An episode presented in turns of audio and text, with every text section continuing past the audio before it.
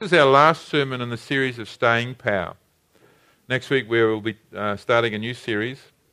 So we're talking about incarnating Christ. Now, the word incarnating means bringing Christ or making Christ flesh in our lives. So that what that basically means is that I so live like Jesus that people look at me and they see Jesus living in me.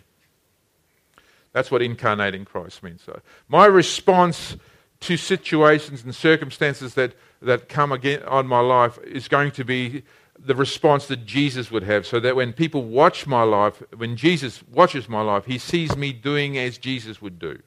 He sees me behaving as, as God would behave. I'm imitating God's love. I'm imitating the character of Christ. I'm imitating Jesus in my life. He's, he's coming out of me in every which way. So my response to people is the same as the response that Jesus would have. Um, and I know that the devil tries to get you to act differently to Jesus so that you act as you would normally act as yourself, not as Jesus. So if you ask yourself, what would Jesus do in this situation? It may, may be different to what you are particularly doing. And, and what we want you to be able to do and what we want to do this year is to so teach you in the Word of God so that Jesus becomes your first response, not your second thought so that when you are living in life and situations come against you, your first response is to do what Jesus wants you to do and to follow his command and to follow his example rather than to say, Look, oh, Jesus, I should have done what you wanted me to do, but you know, um, I failed. So we want you to be able to incarnate Christ. So we want to focus on the incarnation of Christ's character in our lives. Christ incarnating into our lives, Christ actualization, we call it or becoming more like Jesus. Um, our society wants you to become more like yourself. You know, they say self actualization is the pinnacle of it all, reaching your greatest, uh, your greatest potential in yourself, as though you are the center of the whole universe. But for Christianity, it's not self that has to be the center of everything, it's Jesus that has to be the center of everything. It's becoming more like Jesus. So we, we want Jesus to, to, uh, to have his expression in our lives. We want to give him the expression that he wants. So we've been talking about staying power, which is that persistence. In our first sermons, we, we, we looked at the, uh, how to persevere and not give up. And we talked about dealing with the suffering that comes in our lives and, and, the, and the temptation that suffering produces in our lives that tries to lead us away and uh, we looked at uh, Jeremiah and how, how when difficult times come, we, instead of persisting in God, what we do is we, we, we commit two great sins. We, we, we desert God and we try and get our thing ourselves. So we build, like we, we, we, we leave God and say, Well, you're not going to do it for me, so I'll do something for myself. And then we, we, are told um, in Jeremiah chapter 2, verses uh, 12 and 13 says, Be astonished, O heavens, at this, and be hor- horribly afraid. Be very desolate, says the Lord. For my people have committed two evils. They have forsaken me, the fountain of living waters, and hewn themselves cisterns, broken cisterns that can hold no water. And what, what he's saying there, they, they desert God, they leave God because the hardship around them is, is too hard. They, oh, you God, you're not doing it, so I'll do it myself. And then they, then they try and, and, and I remember once uh, talking to a lady and she just so determined that she wanted to get married. She was so determined she wanted to get married. And she wanted to marry a person who was not a Christian. And I said, this is, this is not what God would have you to do. The Bible really is clear about who you should marry and that that person should be a Christian. Oh, no, I don't care what God would. I want to get what I want. I want to have a happy family. So she did what she wanted to do, but still thought that she could have the happy family. You see, now the reality is the, the, the well that she dug herself that she thought was going to satisfy is now not satisfying her because it's not in God. And so now she's saying, Well, what do I do now? What do I do now? That's the two great sins. God says, Wait and persist and persevere. Be steady. Don't try and do it yourself. And you are to obey and wait and persevere because He will come through for you. When you decide to do it yourself, what you do will not satisfy that deep need in you. So we looked at perseverance. Now we, we looked at to be patient and not restless. And it says, May the Lord direct your hearts into the love of God and into the patience of Christ. All of these you can go to the sermon on the nets and you can listen to them again if you've forgotten them. We found that patience really is that single mindfulness. You know, once you know exactly what God wants you to do, God's spoken into your spirit, you know it, you have that singleness of mind, and patience says, Well, I'm not changing now. I've got it in my, it's coming from. If you get double minded, that's when you become restless. Restlessness is built upon the fact that you have lost your single focus. Once upon a time, you had a single focus. Now you are looking at two things and you're restless, and your patience is being affected by that. So we need to be more like patient, like Jesus was patient, and have one thing in our mind and count the costs that Jesus wants. Noel preached on having courage, and that the, the courage of loving God with all your heart, with all your soul, and all your mind was the core of it all. It's not just being bold and vigilant and courageous in yourself. It's, it's being bold to love like Jesus loves and to have that love and the motivation of God driving. It's a great sermon. You can hear it on the net. This courage, the staying power that God, He didn't give us a spirit of timidity and fear, but He gave us a spirit of love and power and of sound mind. And that to be loving like God wants us to be loving in those situations. It takes courage to love like Jesus wants us to love. Amen? It really does. It really does take courage. And I spoke last week on to be dependable and not inconsistent. And we talked about um, having the attribute of God in our lives, of faithfulness. How faithfulness is built upon the Word of God. You remember we, we looked at this um, illustration and, and the, of the circles, and at the core of, a, of everything for faithfulness or dependability has to be a revelation of God you have to receive something from, get something from God. If you want to stay and keep on going, you've got to have, why am I doing this? It's because God told me to do this. And that revelation of God's intention and plan for your life has to be internalized. Why am I waiting for a son? Abraham might have said. Why don't I just forget about Sarah and do something? He, he, God told him that he was going to have a son through Sarah, so he had to persistently, patiently stay with Sarah and wait, even though he he's 100 years old. And that was the word of God that was in the core of him that flowed out into his understanding, and he submitted to the word of God and he stayed faithful to it because that was what was inside of him. Sometimes we are not faithful because we don't have the word of God in us. You just don't. You say, well, I, sh- I ought, should, must do such and such, but you don't really know that that's what God's told you to do. Uh, where do you get those convictions that will hold you through and, and carry you through those difficult times? Those convictions come through the Word of God. And when you take the Word of God and you put the Word of God into your spirit and it's in you, that will carry you through. You put all your faith in the Word. Faith cometh by hearing, and hearing by God's Word. So our outward life, the things that we do, come from our understanding, which comes from the Word of God, which is placed within us. Thy word have I hid in my heart that I might not sin against thee. The entrance of thy word gives light, it gives understanding to the simple. So today we're going to be looking at diligence because diligence in the process of staying power is important. What is diligence? And diligence is working hard. A diligent person is a hard worker. And slothfulness, everybody say slothfulness. It comes from the sloth. Have you seen the sloth? Have you seen Have you seen an amazing creature? Hey, would you like a pet, a sloth? It would never run away, would it? Uh, they don't move very fast. If you see them, they sort of everything's in slow motion with a sloth, and you think it's half asleep. They they act very very. That's why they call them a sloth. They very look very lazy. They're not. That's just the way God created them. So we're going to talk about diligence, not slothfulness, or hard work versus laziness. So diligence is the persevering application characterized by a steady, earnest, and energetic application and effort. You got that? It is the ability to work hard at something and keep on working hard at something until the thing is done. It's the focus of mind, the focus of heart that says, okay, the job needs to get done. Let's get to it. Let's get to it now that, till it's finished. And diligence is the one who does the job at the beginning, keeps on working all the way through, and then it's, then it's finished. Laziness is, oh, the boss is not here. Let's just have a, right, have a break, and then when the boss comes back, then we'll work hard.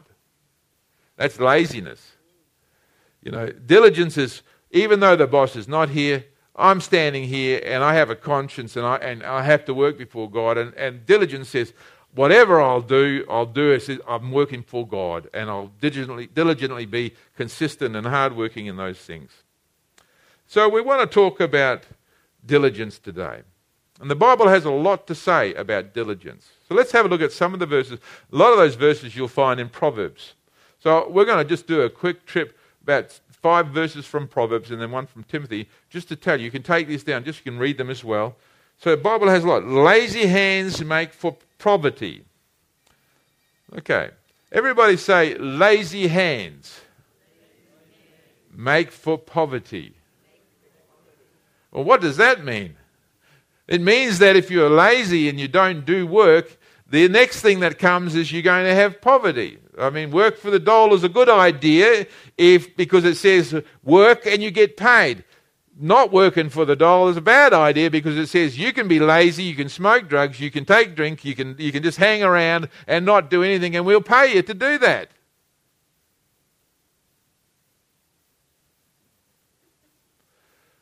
That's why they talk about those things. That's why they discuss whether a person should get money or handout for not getting for not doing anything. That's why they do it because they say, are we actually producing laziness in people? Are we producing a negativity so that we have a society that believes that it should just come to them without them having to do anything? Are we producing lazy communities? That's why they talk about work for the dollar. They're not being nasty. They're thinking, maybe this is not the best idea. And the Bible would say, lazy hands make for poverty, but diligent hands bring wealth. Working brings wealth.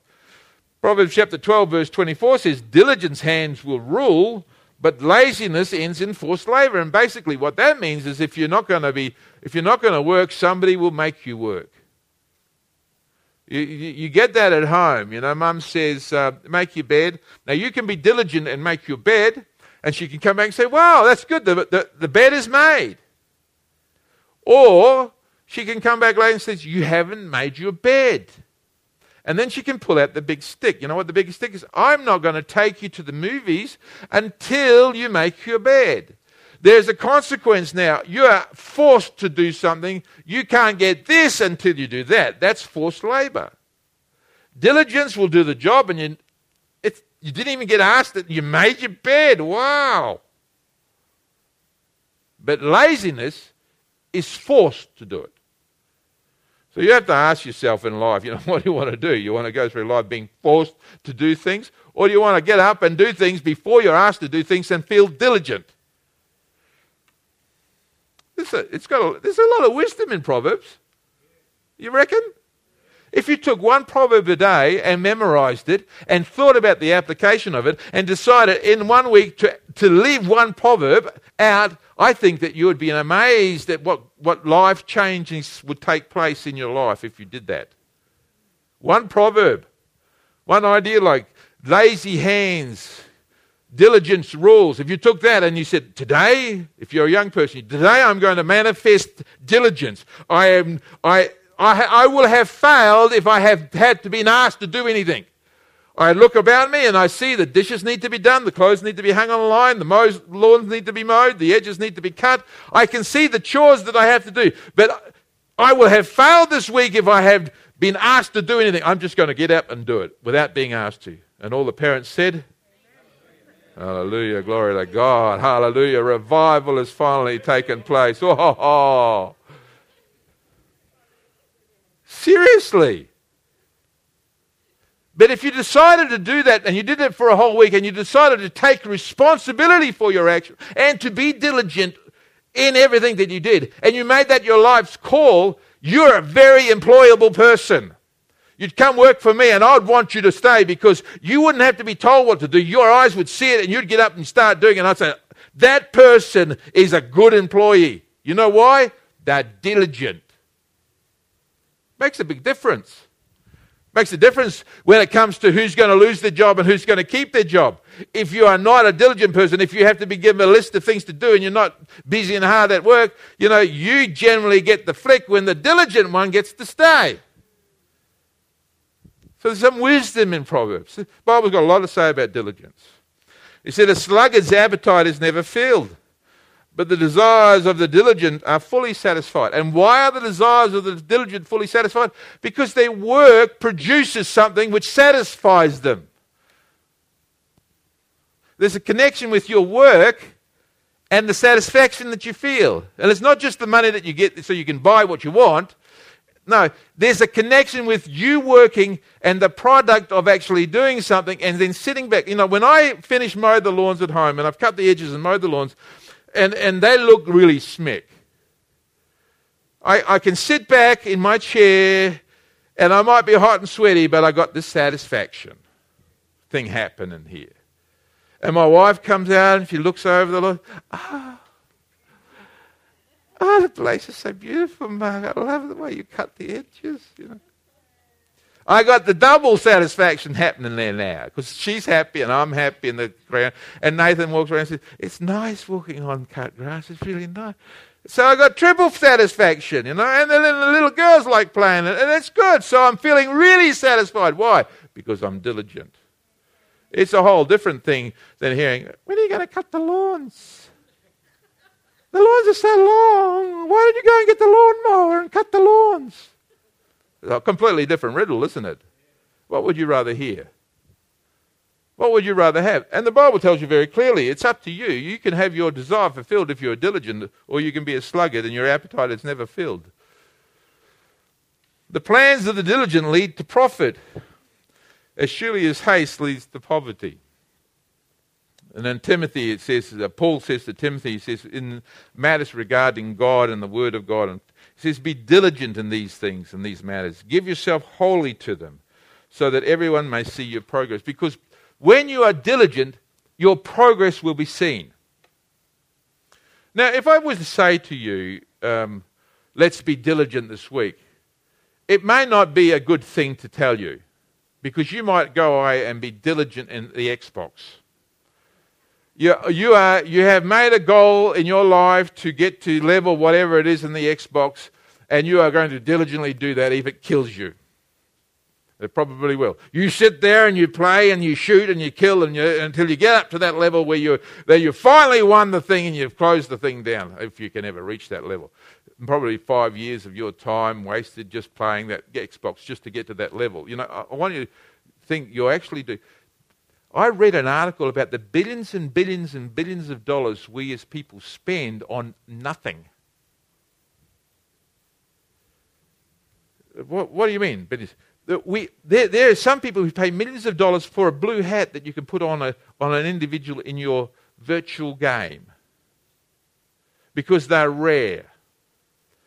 And so people pay thousands of dollars for this, their, their character in a game that they're playing to, to wear a blue hat because they're rare and they'll pay thousands of dollars just to wear the blue hat in the game. What is it? Nothing. It's just a blue hat in the game. And somebody paid thousands of dollars to have that blue hat. They pay, we paying thousands, if not millions of dollars on fantasy.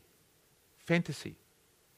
Fantasy. To play a game, which we do nothing else but just waste our time, while we're having a fantasy.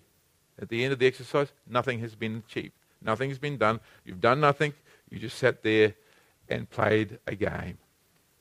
You've got to think that one through. Somebody else who's playing the game is wasting their day, and somebody else may be reading a book and learning something and taking notes. They're spending the same amount of time sitting in the same. One has a profit at the end of it, and the other one has nothing. Somebody may spend the same amount of time doing math equations, same amount of time doing spelling. May, maybe if, if English is your second language, you may spend some time playing and reading English. And it has a profit. There's no profit in the other.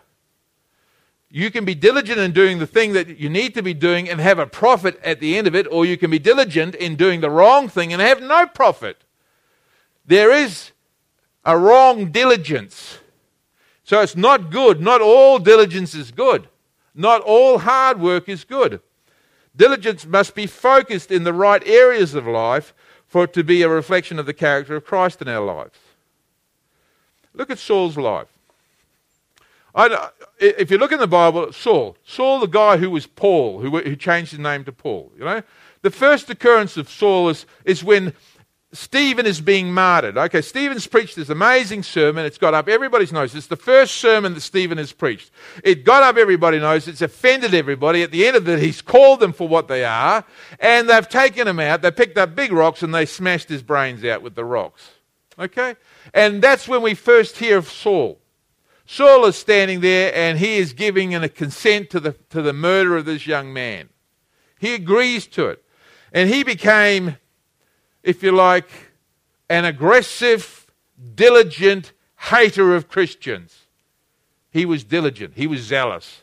He didn't leave any stone unturned. In, in Acts chapter 8, verse 3, it says, As Saul made havoc of the house of the church, entering into every house and, and hailing and hailing men and, and women, committed them to, to prison. What he's saying there is, is he got so incensed about Christians he went from house to house, found out if you're a Christian or not. If you're a Christian, he took you out and put you in prison. That's Saul, who became Paul. He was passionate. Were, if you go through and you read, it says in Acts chapter 9, verses 1 and 2, it says, And Saul, yet breathing out threatenings and slaughter against the disciples of the Lord, went unto the high priest and desired of him letters to Damascus to the synagogues that if he found any of this way, whether they were women or men, he might bring them bound unto Jerusalem. So he went to a high priest. He was diligent. He, he worked hard. He says, Give me some letters so they have the authorization and the permission to go into people's houses and take mummies and daddies and put them into prison if they believe in Jesus. Diligent, hardworking, Everybody else says, why would you bother? Just let him be. No, no, I'm bothering, he says. I'm going to work hard at this. I'm going to bring this thing to an end. I'm going to, I'm going to go in there and I'm going to take mums and dads. I'm going to rip them out of their houses and put them in. I'm going to slaughter them. I'm going to bring them. I'm going to make them blaspheme. I'm going to bring them to death. I'm going to have them killed.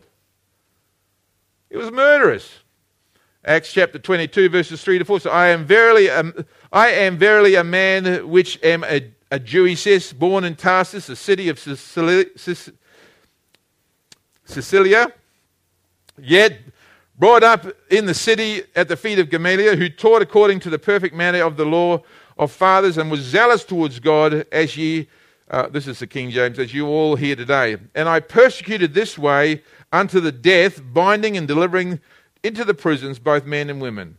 And in verse 11 of 26, he says, and I punished them oft in every synagogue and compelled them to blaspheme and be exceedingly mad against them. I persecuted them even unto strange cities. So, what he's saying there is he says, he was so mad and angry and zealous and diligent that he was just producing absolutely havoc.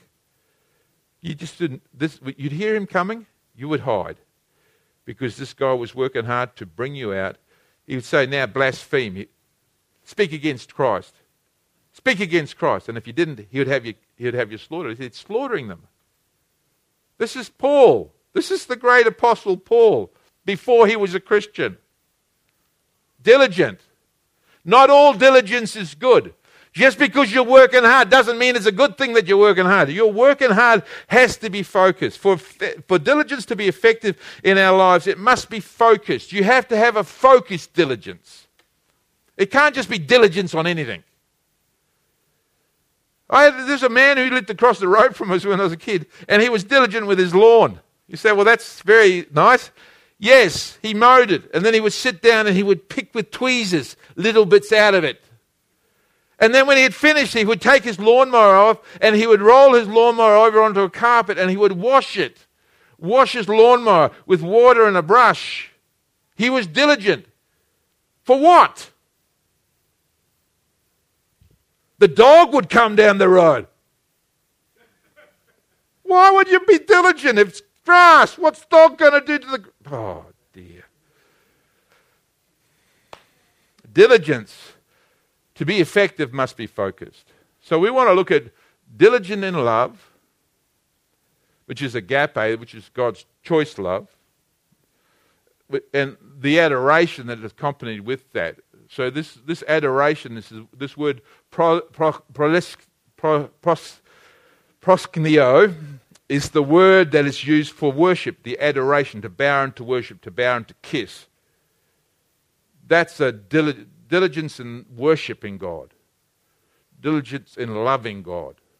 And we want to look at diligence in service, diligence in worship.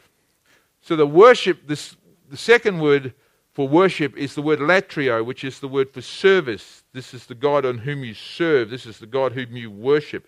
So it has to do with your labor diligence and labor. But it's not labor, labor. It's, it's labor as in worship toward God, the, the, the, the services or, or, that you do for God, the things that you do for God, the latria. This, that's what we want to look at. So I want to draw you back to Jesus, and I want to talk to you about the, what the devil does and how sometimes the devil gets you to work for all the wrong things. So I'm going to take you right back to Luke chapter 4 when the devil is coming to Jesus. And you remember this incident and the devil taking him on to, up into a high mountain showed unto him all the kingdoms of the world in a moment of time.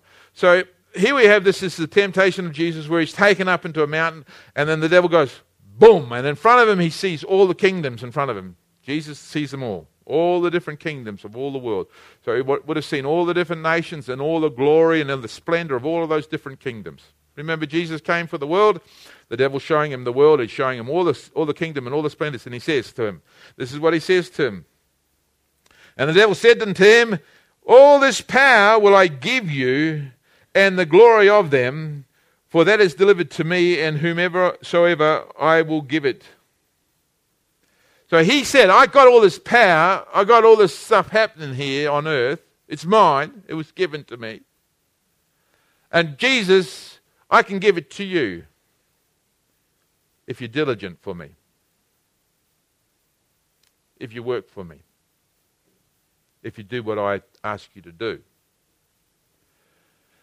We hear of um, musicians selling their souls. We hear of pop singers selling their souls, having a little discussion with the devil.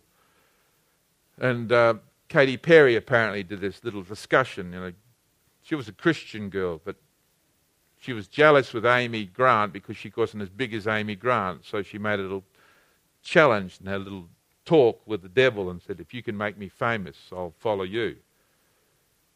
Now she's famous. All this I will give to you if you will be diligent for me, if you'll serve me, if you'll worship me. And Jesus turned to the devil, and this is what the, Jesus said to them If therefore you will worship me, all shall be yours, said devil. And Jesus answered and said to him, Get behind me, Satan. For it is written, You shall worship, and this is the word proskuneo, and the word serve, latrio. He says, You shall worship the Lord your God, love your Lord your God with all your heart, with all your soul, with all your mind, and him only shall you latrio, him only shall you serve. So if there's only thing, if there's, if there's two things that we've got to recognize here is there's two, these two focuses of heart. You're not meant to love or worship or work for or be diligent in the things that are honoring or glorifying the devil. You are not meant to be serving, working hard serving the things that the devil wants you to serve. You're not meant to be doing that. Diligence in that area may give you the world may give you lots of money, may give you success in the world sense. And you can walk around with sex and saying, oh, I've got success in my life. But you got success by serving the devil and by doing what the devil wants. Everything else is in chaos around you. Your whole family may have fallen apart because you spent your whole life working for the lie that says you're trying to provide for your family, but you're never at home with your family. You just work in the devil's game. And you may get money, and you may get wealth, and you may get importance, and you may get status, and it may look good, but you can gain the whole world and lose your own soul. You can be diligent in that, but you're serving the devil. Jesus says you're meant to serve, worship God. Bow and kiss and adore God. Love God with all your heart. This is not an affectional thing. This is a, this is a choice thing. This is loving God with your heart, like a choice. I'm choosing to do the right thing, not the wrong thing. Irrespective of what I'm feeling, I'm going to choose to follow you, God. That's love, agape love. And I'm going to serve you, God. I'm going to work for you, God. You're going to be the center of my life. What you're doing is going to be the center of my life. I'm going to make sure what you want is what I'm doing. You see, we, we can spend our whole life serving our society because our society tells us you need to get your home, you've got to get your house, got to get your car, got to get your job, got to get your career. And we spend our whole life being diligent getting what society says we have to get. And you know what Jesus says? If you have clothes on your body and food in your belly, you have enough. It didn't say a house over your head. Our society has told you that, and we can work our whole lives slavishly trying to get what society has told us to get and neglect and not be diligent in the things of God. The church of God can be in ruins as you're going out to make millions for yourself. We don't want your money. We don't, we don't collect your money in an offering or anything like that. But I'm saying your focus in terms of your diligence is what it's all about unless your focus is on God and your love for God and your love for and service for God, you are wasting your time on nothing.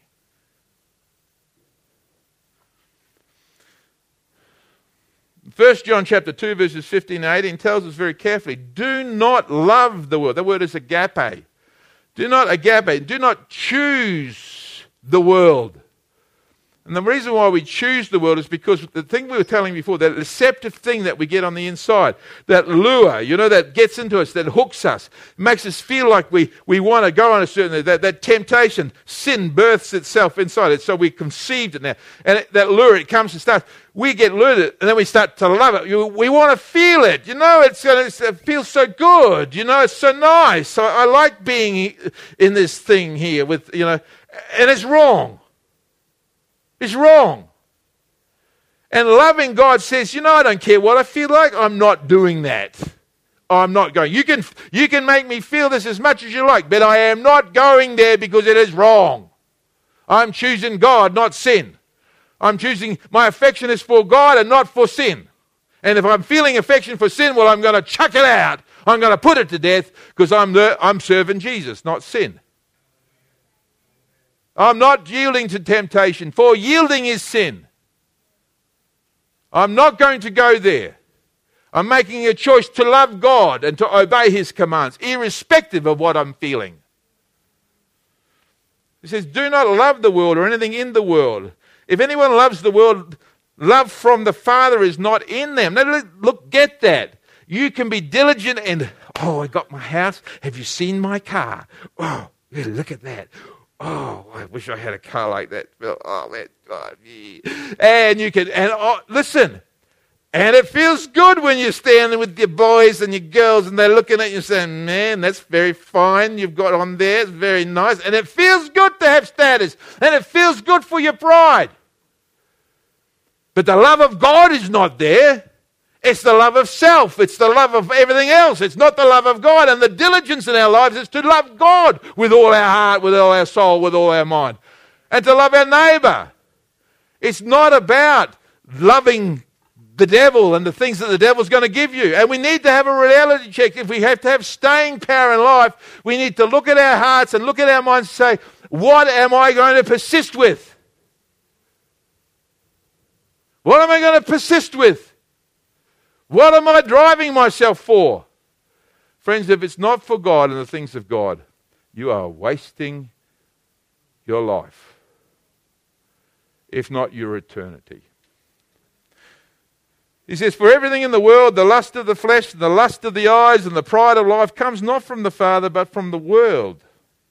The world and its desires pass away, but whoever does the will of God lives forever. And friends, I want to say something to you here now very clearly. You can be diligent in all the wrong things and think that you are doing it fine and wake up on the other side of eternity discovering that all your work has produced nothing. And that's the scariest thing. I mean, even in God's work, Many, he says, will come and say, Haven't we prophesied in your name? Haven't we done these great things in your name? They went about church work, doing church work. They thought that being diligent in church work was enough to score them enough points to get to heaven. And God's saying, No, no, no, not even in church work. The diligence is to love me. Jesus says. Love me. Put me the center of your life. Get me as the center of your life. Be diligent in loving me, bowing before me, kissing me, and hugging me, and knowing me. Be diligent in serving me. He says, if you're diligent in these things, then you'll have eternal life. You can be diligent in the work of God and miss out on, on everything. You can be diligent in doing church stuff. We packed the chairs up. We prophesied. And still miss out. See, diligence has to be focused. And the focus must be in God and in the worship of God and in the service of God. If your diligence in anything else, it is wasted. Don't give your strength to the devil. Give your strength to God. So our diligence must be focused. Proverbs says in Proverbs chapter 4, verse 23 says, Keep thy heart with all diligence, for out of it are the issues of life. Now you need to do a little bit of a check on your heart. I mean, I know you've got people in your life that there's expectations. You might have a husband or you might have a wife who have certain expectations of you. Things have to be a certain way, and you try very hard. Some people try very hard to please their spouse. They jump through all the hoops to please their spouse. Sometimes it, you never please them, and other times they're pleasable. But that becomes the diligent motivation of our lives. And I'm not saying that it shouldn't be, I'm just saying that it should be secondary to your diligence to God. Some people want to please their kids for some odd reason. They, they think their children should be happy all the time. And whatever they do, they're trying to make their kids happy all the time. They don't like the children being sad. And they, they're diligent in trying to get their ha- children happy all the time. I don't know why. Why would you do that? It's just a mother thing sometimes. so is that. That's a daddy thing sometimes. You see, your diligence has to be focused for it to be worth something. Just being diligent, you have to look and you say, keep your heart. You have to look into your spirit and you say, what am I being diligent about? And is it the right thing? What am I being diligent about? Is this God, God wants me to be diligent on? Because if you're do, doing and being diligent in something that is not what God wants you to be diligent in, you are not guarding your heart because you'll be taken down a path and you'll be slaughtered at the end of it. The end of the exercise, you'll work hard and there'll be no profit from it. Diligent only comes Uh, you know, profit only comes when you are diligent in the things of God. You're working and performing the things that, God wants you to work and perform. In 2 Peter chapter 1 verse 5 we read and besides this giving all diligence add to your faith giving all diligence work hard at adding to your faith virtue and to your virtue knowledge and it goes on and in 2 Peter chapter 1 verse 10 he says Where, where, wherefore the rather, brethren, give diligence to make your calling and election sure. These have to do with God, have to do with getting what God wants you to get into your life, getting that character into your life that God wants you into your life. Be diligent about that, getting your focus on what God has called you to do. In Philippians, he says, I, I, I strive to stretch forward to grab hold of that which Jesus grabbed hold of me for. I want to seize the thing that Jesus seized me for. He was diligent. Paul was diligent to get to the point of doing what God wanted them to do. So we have to be diligent in our love. We have to be diligent in our adoration of God. We have to be diligent in our worship and our service for God. That's core. If we want to reflect Jesus, that is what Jesus was doing. Jesus was not diligent in making furniture. When he made furniture, he did it well. I mean, if you looked at the, the Passion, the movie The Passion, he actually invented the chair and the table. and they laughed at him. Who would sit on it? Don't, don't worry. And that was the only bit of humour that was in the movie, I think. He says, "Don't worry, it'll catch on." And then that was that. You know, was, if you haven't seen the Passion, you wouldn't know what I'm talking about. So it doesn't matter. But Jesus' main focus was to do the work of Him who called him. while it was day was to obey him in all respects. Whatever the Father told him to do, that's what I will do. Was to love God with all his heart, with all his soul, with all his mind. So that when the Father said, Do this, I want you to do this, I want you to die this horrible death, I want you to, I want you to be taking on the sin of the whole world. He said, I don't really want to do that. Everything inside of me is actually repulsed by that. Three times, like David said last week, three times he goes back and says, This is really what you want me to do. Three times, do it, do it, do it. Okay, okay, okay, I'm doing it, I'm doing it, I'm doing it. That was his diligence. That was his. What, what's ours? It has to be the same as that if we want to show Jesus. Now, I like I like the story of Joseph, and I'll just tell the story of Joseph, and we'll close on this because the story of Joseph shows us this diligence.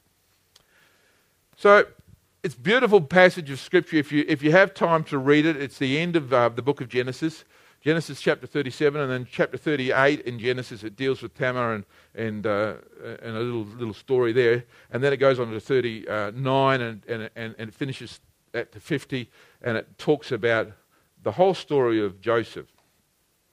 So I, I'm, let's just talk about Joseph. So 17 years old, and he's daddy's favourite kid. Daddy loves him. We know he's diligent because he's gone out to the field and, he, and dad has already put him in a place where he's actually supervising others. He's got a special little coloured coat he wears. He's 17 years old. He's got this special coat and it's all fancy colours. It's brighter, gaudy. All the others are wearing dowdy colours and he's got the special one. I'm the special boy. They hate him. They hate him with a passion. They hate Joseph because he's daddy's favorite. Who loves daddy's favorite? Nobody, except for daddy. So he goes out there, he sees something wrong on the field, he goes back and tells dad about it. So, you know, he's diligent. Maybe in the wrong things, but he's diligent. And they hate him with a passion. Then God gives him a vision. He goes to sleep and God gives him a vision. And there in the vision, he sees a, a, a, bundle of wheat standing up in the middle, which is him, and 11 other bundles of wheat bowing down before him. Now, I want, I want to give you this idea that God gives him a vision. We know it's a God given vision because it came to pass. So, God gives this man who's a, the favorite a vision about his importance in life. So he gets this inside of his spirit and he recognizes God is speaking to me. And he unwisely communicates to his brothers, You're going to bow down and serve me one day. I had a dream and I'm standing in the dream in the middle, and you are all bowed down to me and going, Woohoo! And they hate him more. Uh, God has spoken to him. So he's knowing that God is speaking to him. So this man has got something from God. This is not just arrogance and pride. He has got a revelation from God, but it's just that the people don't understand and, and come along and not excited about what he's seeing that God is showing him. So he goes to sleep again, and God gives him a double vision. He gives him another vision. This time he sees the sun and the moon bow down before him, and 11 stars bow down for him. And then he goes and tells his daddy, Daddy, I had this dream, the sun and the moon bow down before me, and 11 stars bow down. Well, these guys come from a place where they can interpret dreams. And then they're really, really cross, and, and Jacob is cross with Joseph. Why is Jacob cross with Jacob, Joseph? Because the sun and the moon, mum and dad, bowed down as long as with the stars bow down to him. So this guy now has not only made it, his brothers are going to serve him, but daddy and mummy, you're going to serve me as well. So he gets a rebuke from his father for that one.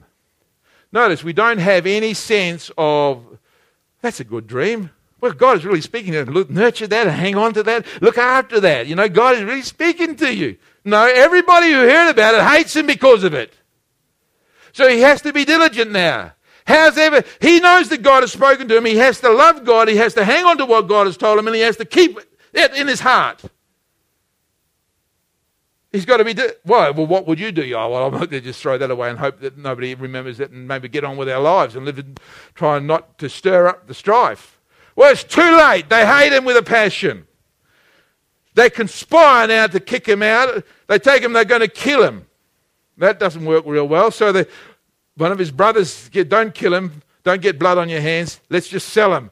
So they take his fancy white, fancy coloured coat, and they kill a sheep, and they pour the blood of the goat over the, or the sheep over the cloak, rip it a bit, so it looks like he's been eaten by, by, by a wild animal, and they sell him into slavery to some Midianites or the Ishmaelites that come along that way. So here we have Joseph walking along with a vision, with a dream. They're going to bow down and worship me one day. He's 17 years old. How many people are 17 here? He's got his license.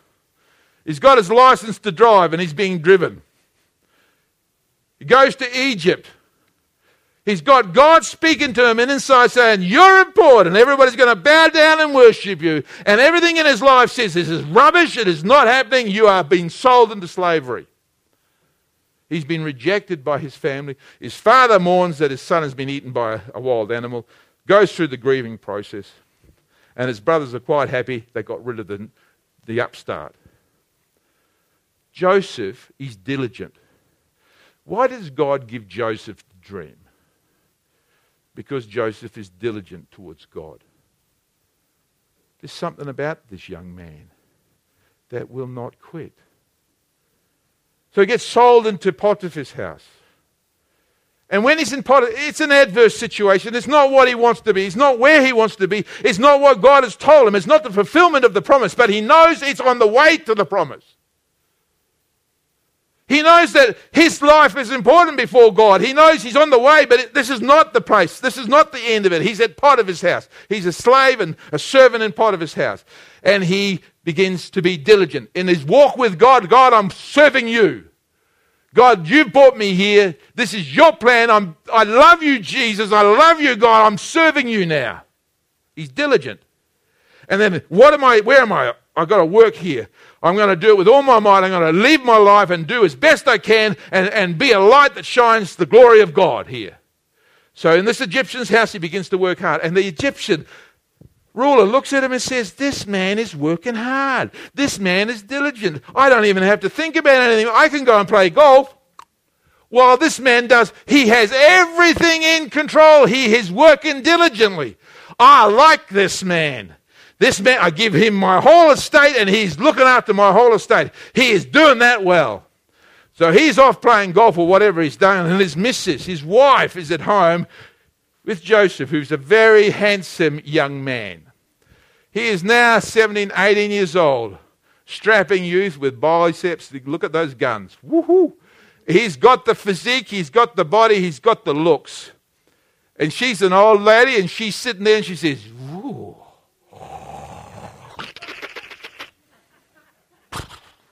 You make me so hot. And so she's waiting. She says, Come, come, sleep with me. Sleep with me. He's God. She thinks that she can get this thing. We got Joseph who is diligent towards God. God, I love you. I won't do anything that will offend you. God, I love my fellow man. I'm not going to do anything that's going to offend my fellow man. He loves the Lord with God with all his heart. He's not going to bend over and do this foul and wicked thing. He loves his boss because his boss has given him everything and he's loyal to his boss. He loves him. He chooses not to. She tries, left, right, and center, she tries. One day he's gone and he's gone and do the washing or something, whatever he does inside, and all the other servants have taken off. They've probably been sent away, and she's in there with him, just the two of us. She's put the music on low. The violins are playing. Probably got the coffee pot sitting in the corner. The, the aroma is in the air or whatever. She squirts the musk on you. She's hanging around and he's doing the ironing, whatever he's doing. And she comes to him and says, No one's here. Today's the day. And he says, No. How can I do this wicked thing? And she grabs his coat and he goes, nah. And he pulls his coat off and he bolts. He is not drawn into this thing. He is diligent for God. He's a man of vision. He has a vision to fulfill. And he's not going to be caught by this thing. And you know what? She takes that coat. He has troubles with coats, doesn't he? He gets trouble with a colourful coat. This time, the coat he left behind when he was running away from the woman. This coat, she says, this is the coat of the man who tried to rape me. This is your servant. This is the one that you put in charge of all of your goods. And he came in here and I grabbed his coat of him because he tried to rape me. And Potiphar believed her. And he was taken away and thrown into prison. But he was a man of vision a diligent man who loved God with all his heart, a diligent man who worked hard wherever he was placed, who looked forward to the opportunity of adverse situations to show that he was greater and God was greater in those adverse situations and he could do something with his life. When you hit the hard times, when you hit the difficult times, when you're facing the, a hill and a mountain, what do you do? You say, Oh, I quit. I quit because it's too tough. It's too hard for me. God's given on me. It's not what God said. He's not what He promised. Prison was not the promise. It wasn't the vision. It wasn't what he saw. He saw his brothers bowing down, his mother and father bowing down. He didn't see himself in prison. But he was a diligent man. And he got to work where he was. And he loved God where he was. He didn't get bitter at God. You don't hear it coming out of him. Oh, why have you done this to me, God? You don't see that in Joseph's life. You see him loving God in his adverse situation. And he got to work. and the chief guy in the prison says, I like this man. I don't even have to think I can go off and play golf. And Joseph will look after everything for me. And so he rose in the prison to become the chief of everything in the prison. Why? Because he was diligent.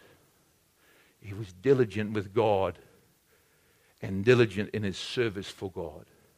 And it wasn't the situation that he found himself in that determined what he would do. It was his attitude towards God that determined how he would respond in that situation. He was diligent. So his time came, and Pharaoh had a butler, and Pharaoh had a, a, a baker, and they had done something, or something had been done, and, Pharaoh was feeling a little bit, mm, I'm not happy with these guys, put them in jail, we'll find out what's the bottom. Somebody had tried to kill them, or something. And so Pharaoh said, Take them away, take them away. And they're thrown into prison, and they're thrown into the care of Joseph. Then they had a dream. Each of these guys had a dream. And they woke up in the morning and they said, oh, We are very unhappy because we don't understand what our dream is. Well, well, what? I, I've had dreams, says Joseph. My whole family are dream interpreters. Like I can tell you a dream and they know exactly what it means. I mean, I felt the pain of being able to interpret dreams correctly. Tell us the dream. So he tells, they tell him the dream, and he says to one, the butler, he says, You're going to be, in three days' time, you're going to be serving wine to the king again. The baker tells the story. In three days' time, the king's going to chop your head off and you're going to feed it to the birds. And just as Joseph had said, the dreams were fulfilled. And how could he interpret those dreams? Well, Joseph, I don't interpret dreams. God interprets dreams. Why could he say that? Because he was diligent in his situation to love God and have God in the right place. So when the opportunity for interpretation of dreams came place, took place, he was in the right place with God to interpret the dream that God was going to show him. You see what happens? You get a bad attitude.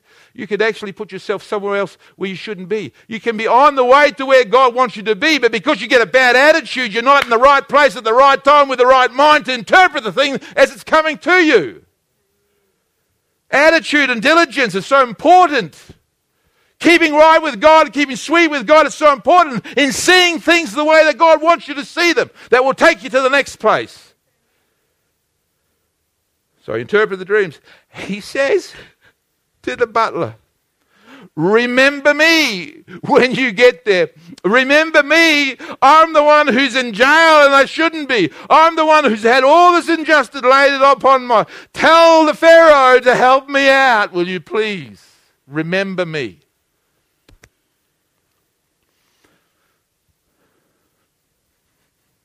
The butler goes up, gives the king some wine. He's in a happy place. And he forgets Joseph. Two years later, how long has Joseph been in this horrible place? Joseph came at 17 years old, was dragged into captivity at 17. He has now reached the ripe old age of 30. This is 13 years of adverse situations in which he has to be diligent. 13 years of focusing. 13 years of loving God when everything looks like God is against you. 13 years of loving God and putting God first when everything else would say that God has forgotten you, that you're lost in a prison somewhere in the dark regions of Egypt. 13 years of, of disappointment. 13 years of waiting before an opportunity comes. And this whole time, Joseph is focused.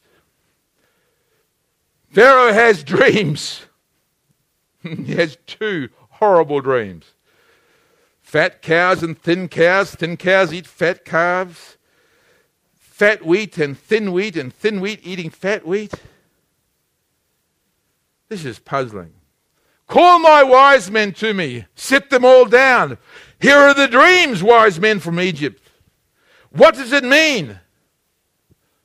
We can't tell. We don't know. We can't interpret dreams. And the butler just happened to walk by. Interpret dreams? I remember this bloke when I was in, you know, remember you went, and he, we told him our story and our dream, and the next day he told us exactly what it meant, and he said, and within three days it did, it happened. This guy interprets dreams. Go and get him for me straight away. Oh, they said, oh, oh, Pharaoh's calling for you. Now, I like what happens next. The text tells us that he went and he shaved himself. First impressions, very important. What does that tell you? He's diligent in his appearance. Oh, he could, he could have played the victim. He could have come in his rags and his long beard and looked like the seer, the prophet. But no, Joseph is diligent. He maintains his personal hygiene. He maintains his sense of dignity through all of that 13 years. He, it comes to that point. He's now going to be called before the. He says, You know what? I'm not going to play the victim here. I'm going to stand up like a man. So he goes and has a shave. He cleans himself and he dresses himself in new clothes. He comes out ready to be ambassador. He comes out of the prison ready to take the next step. He did not come from prison with the marks of failure and poverty on him. He came out of prison clean shaven and well dressed. Just think that. That's diligence. There's no reason why he had to do that. He did that before he went to the Pharaoh. So he comes before the Pharaoh, and the Pharaoh lays it all out before him. He says, This is what the, this is what the dream is. This is what I see. And, and and you, you can interpret dreams. And what does he say? He says, No, no, no, no, no. Let, let me get this straight. At the very beginning, I do not interpret dreams. Why? I worship God, diligent in his honoring of God. God is the one who will interpret the dream. It is him I serve. Diligence in worship and diligence in service. 13 years of abandonment, comes back with a diligent heart. He's diligent. How can you be diligent at the end? You have to be diligent from the beginning all the way through to be diligent at the end. You cannot be diligent at the end and put it on like a like I'll be diligent now. No, no, no. If you weren't diligent in the middle, you won't be diligent at the end. You've got to be diligent in small things to be diligent in big things. You've got to be diligent all the way through in God. You've got to worship God all the way through to have it when it comes to the time at the end. Are you listening to me? Are you hearing me? Make application in your life now. Where are you in your life? You're not where you want to be, not where God has told you you're going to be. You're somewhere in the middle. Are you still diligent with God or are you giving up hope? Are you staying there? Well, you know the story. He interprets the dreams. God interprets the dreams for Joseph. And Pharaoh says, We need a man who can take this situation, this grave situation, and administer the kingdom so that the lean years will not destroy us after the fat years have come. We need. Are you doing anything? Would you like this job, Joseph? Why, of course. Why, whether I'm at Potiphar's house, I will be diligent. Whether I'm in the prison, I'll be diligent. Now I'm in the king's palace, I'll be diligent. We don't have a change in this man's attitude. He is consistent all the way through. He has staying power. Now in the king's palace, he is diligent. And he does it well. They build vats and they fill them with grain for the seven years, and then the seven lean years come. Famine strikes the land, and there is nowhere in the world where there is wheat except for in Egypt, and it's under the control of Joseph. Then come his brothers, his father and his mother, to bow at his feet, to eat, to stay alive. And what does he say when he's found out to be their brother? You meant this for evil, but God designed this for good to save you. He was not sitting there saying, Now I'll rub it in your face and tell you what I think. They were fearful of him because they thought he was going to punish them a man who's diligent in God. He's a man who's focused. And he shares with him the grace of God. And as such, he becomes the type of Christ. Out of all the Old Testament pictures, there's no one who fills the image of Jesus like Joseph fills. He is like the best picture of Christ. He incarnates Christ for us in his life. I want you to think about that now. And I want you to think about it in your life now. You, what did, you don't even have a vision? Without a vision, people perish. You, I mean, you, you, God has not even given you a vision. Maybe there's a problem with your diligence with God. Because if you earnestly desire spiritual things, He will give you some. So if you're not earnestly desiring spiritual, if you don't earnestly desire prophecy, if you don't earnestly desire these things, if you don't diligently look for them, you will not find them. So if you don't have a vision, there's a problem with your diligence straight away. Right at the very beginning.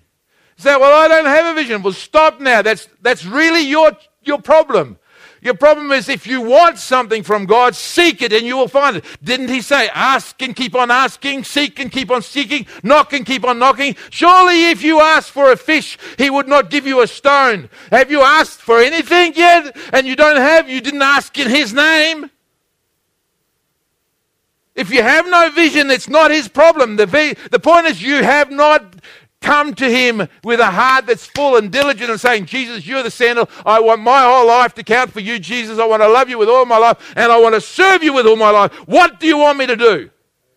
What is it you want? What are you calling me for? I'm not going to work here. I'm not going to do this. I'm not going to get my education to do this. This is not about me, Jesus. It's about you. I put you in the center. I'm diligent. You are in the center. What would you have me do? And then he may birth within you a vision. He may speak within you. From there, you can grow. Maybe God's spoken to you. got that in your heart already. You got, you don't talk to, I've got this one, Mark. I've got this one. I just believe God's got something for me. But you might be in prison or you might be servant to something else. Be diligent. Be diligent. Stay there. It's, you're in the process. You're in the process. It's coming. It's coming. It's not here yet, but it's coming. Friends, diligence is core for staying power. Loving God with all your heart, serving Him, worshipping Him, and laying your life down before Him and saying, It's all for you, Jesus, all for you. It's core to staying power in Jesus. Amen. Let's stand, shall we?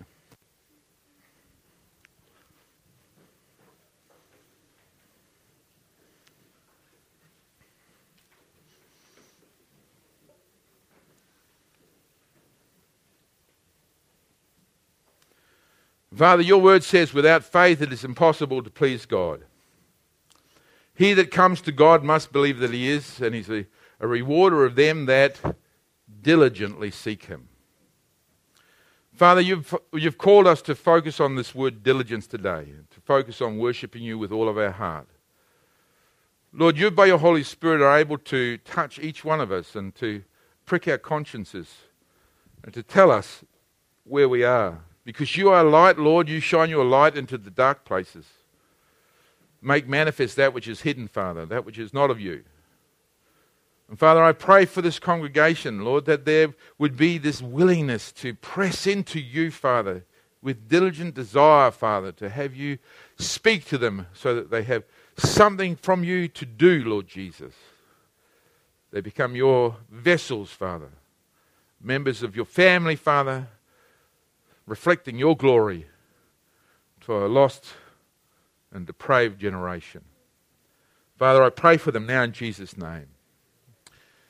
I want you to respond to the Lord this morning. I just want you to say, Lord, this is, look, I just need to work on my diligence. I know that I've been letting this thing down, you know. I'm wasting time. I'm doing stuff that is not focused. It's definitely not focused on God. Um, and I need to do a bit of a check, a recheck I need to recab- re- rethink this whole thing through. And, and this is spoken to you. This message is spoken. I want you to raise your hand. I want you to put it up and say, Jesus, I'm, I'm in for a service now. I want you to refocus my life. I'm in for a service. I want you to refocus my life. I've been working for all the wrong people and for all the wrong things for all the wrong reasons for too long now. I want to, I want to refocus. Lord Jesus, you see the hands that are raised here right now and the hearts that cry out to you. Lord, they want to be refocused. So, Holy Spirit, we commit them to you. Holy Spirit, we ask you to do that.